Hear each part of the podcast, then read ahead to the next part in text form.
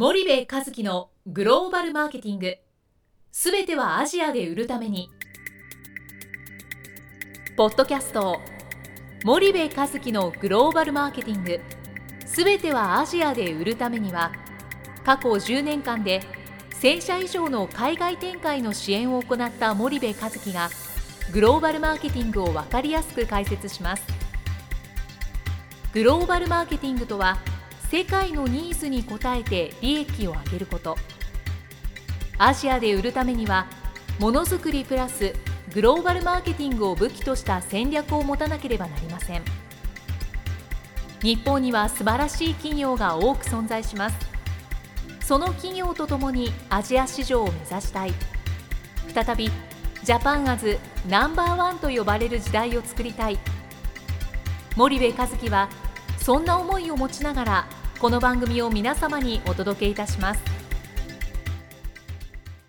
こんにちはナビゲーターの東忠夫です。こんにちは森部和樹です。では森部さんあの前回はですね、はい。あのまあ、価値の源泉から、うん。まあ、ディストリビューターの、うん。まあ、初期の、まあ、ボタンの書き違いがあると当然うん。あともつまずくわけで、はい。まあ、ディストリビューターのはい選定と重要性みたいなところを語っていただいたと思うんですけど、はい。じゃあそこの導入期はうん。ある程度うまくいきました、うん。ただリピートとかそれ以上伸びないで、うん。導入期がずっと続いているっていう企業さんが多いっていうのはうん。森部さんもよく言われると思うんですけど、まあ導入期は当然 MT うん。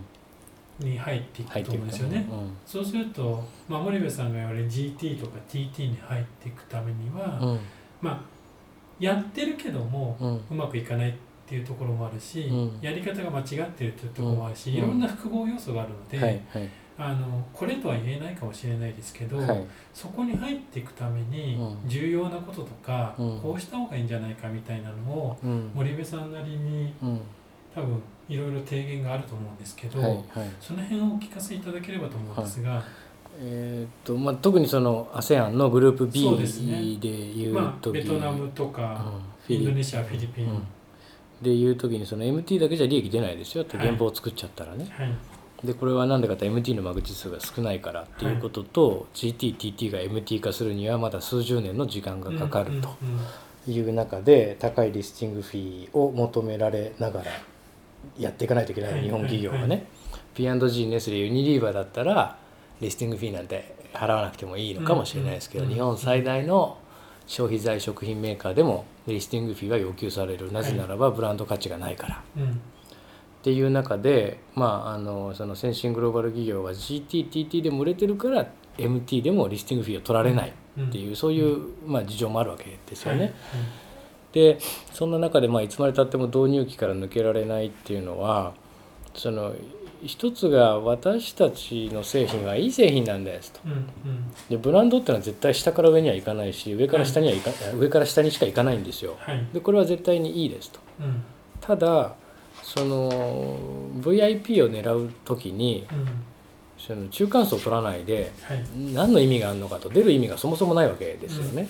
ですから MT で高いブランド価値を築きながらもうん中間層の GTTT の魔尺に合うようなはい。商品を適合化させるっていうことも同時にしていかないといけないわけじゃないですか。で GTTT に商品が並ぶこれ並べるのはそんなに難しくないんですよ。はい。お店の父ちゃん母ちゃんと話して置いてくれって喜んで置いてくれます、はい。店前にパラソル立ててキャンペーンガール置いてもいいかってどうぞやってくれって。はい。で置いてくれるんですけど、うん結局それ終わっちゃったらうん。売れないからうん。返品在庫の山ですねはい。っていう話になっちゃううん。わけですよね。うん。でこの時に大きくある失敗要因2つあって、うん。その GT の TT の取り方が中途半端、うん。要は GTTT が重要だっとにかく並べた。それフォローしないわけですよ。はい。ですからとにかく置いた。はい。けど売れないからうん。返品された、うんはい。GTTT はダメだったね。はい。ってなるんですけどそうん。そこそれじゃまだダメかどうか分かんないですよね。うん。要は特定のエリアを決めてはい。そこの GTTT に商品を置いて、うん。そこでひたすらキャンペーンやりながらうん。地元の住人の家に訪問して商品サンプリングで配って、どうですか？ああですか？こうですか？あそこで買えますよ。ここで買えますよっていうのを散々やってそれでも売れなかったのかリピートしなかったのかっていうところまでやらないとなんか中途半端にちょろっとやってダメ本当はダメじゃなかったのかもしれないのにダメだったっていう結果が出ちゃってる会社も僕はあると思う。でもう一つは商品がそもそも GTTT にはまる商品なんですかどうなんですか？それは価格もそうだし、はい、物そのものもそうだし、うんうん、でその、えー、店の店主はね GTTT の店主は、はい、それはまあただでサンプリングして置いてくれるわけだから、うんうんうん、何の損もないわけじゃないですか。はい、で喜ぶわけなんですけど、うん、その本当に商品と価格の適合化が済んでるの、うん、っていうのは一つでありますよね。はいはいはい、でここで大体日本企業の場合は開発が生産がこんなに安い原価を使ってそうこういう商品を出すことはその日本の企業としてできないみたいな話になるわけですよね。はい。はい、だったらそもそも ASEAN なんか出なさんなっていう話で、あのまあ、そういうことになるわけでで、結局 MT に出すじゃないですか。で MT に並んだものをそのまあ、ベトナムがあの VIB の中で一番大変なんでね、ベトナムの話するとそのいわゆるおせんべいとかね、うん、あの日本のあのハッピーターンとかあるじゃないですか、はいはい、あとあの丸いその袋に入ったおおせんべいでちょっと砂糖がついてるようなやつとか塩がついてるようなやつとかね、まあ、ワンワンっていう会社があるんですけどね、はい。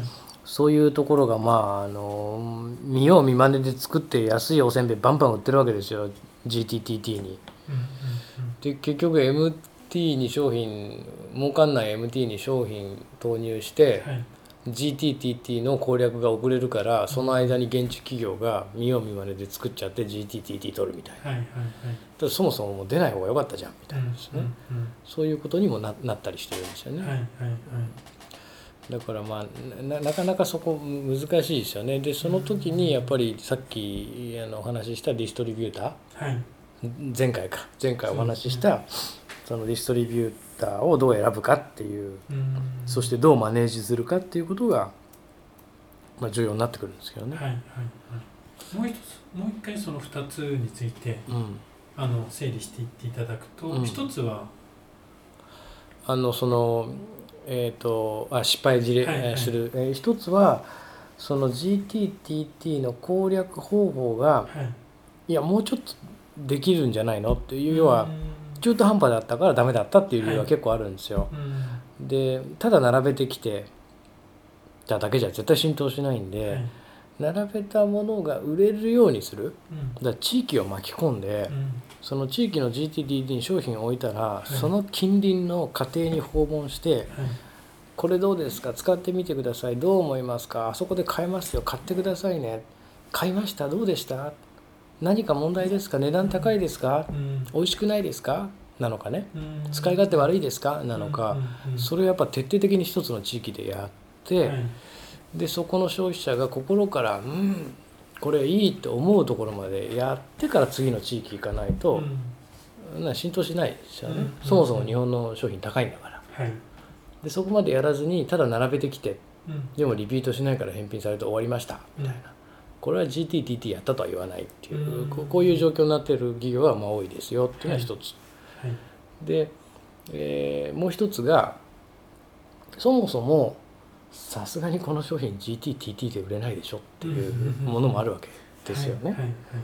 ですからあのその製品と価格の現地適合化 GTTT 適合化が済んでいないのにそれを無理やり GTTT に突っ込んだっていうそういうのも当然あると。ただ一つ言えるのは VIP をやるんだったら GTTT やらないと絶対に利益は出ない。なるほど、はい、という感じですかね。そうするとそこをどうやってやるかっていうのが一つやっぱり浮き彫りになってくる課題になってくると、いうことですよね。うん、でここはまあねノウハウノウハウなんですよね、うんうん、だからちょっとこうしてポッドキャストを聞いて全て熟知できるかっていうとなかなかそうそうなあれでもないんですけどもね、はい、あとディストリビューターもそうだし、うんうん。うん、なかなか本当難しいとこなんですけどね、ただ一つ言えるのはやっぱ成功してる企業がどうやってるのかを少なからず理解しないとダメなんですよ、はい、でそれすら理解してない会社がやっぱ多い、うん、なんとなくあの企業うまくいってるよねっていうのは分かってるんですよ、はい、じゃあどうやってるからうまくいってんのっていうことを可視化できてない、っていう企業は非常に多いと思います。わかりました。じゃあ今日はあのお時間が来たのでここまでにしてまた次回あのその辺の続きをお聞かせいただければと思います、はい、それでは森部さんありがとうございました、はい、ありがとうございました。本日のポッドキャストはいかがでしたか？番組では森部和樹への質問をお待ちしております。ご質問は podcast アットマーク spydergrp.com ポッドキャストアットマークスパイダー grp.com までお申し込みください。たくさんのご質問をお待ちしております。それではまた次回お目にかかりましょう。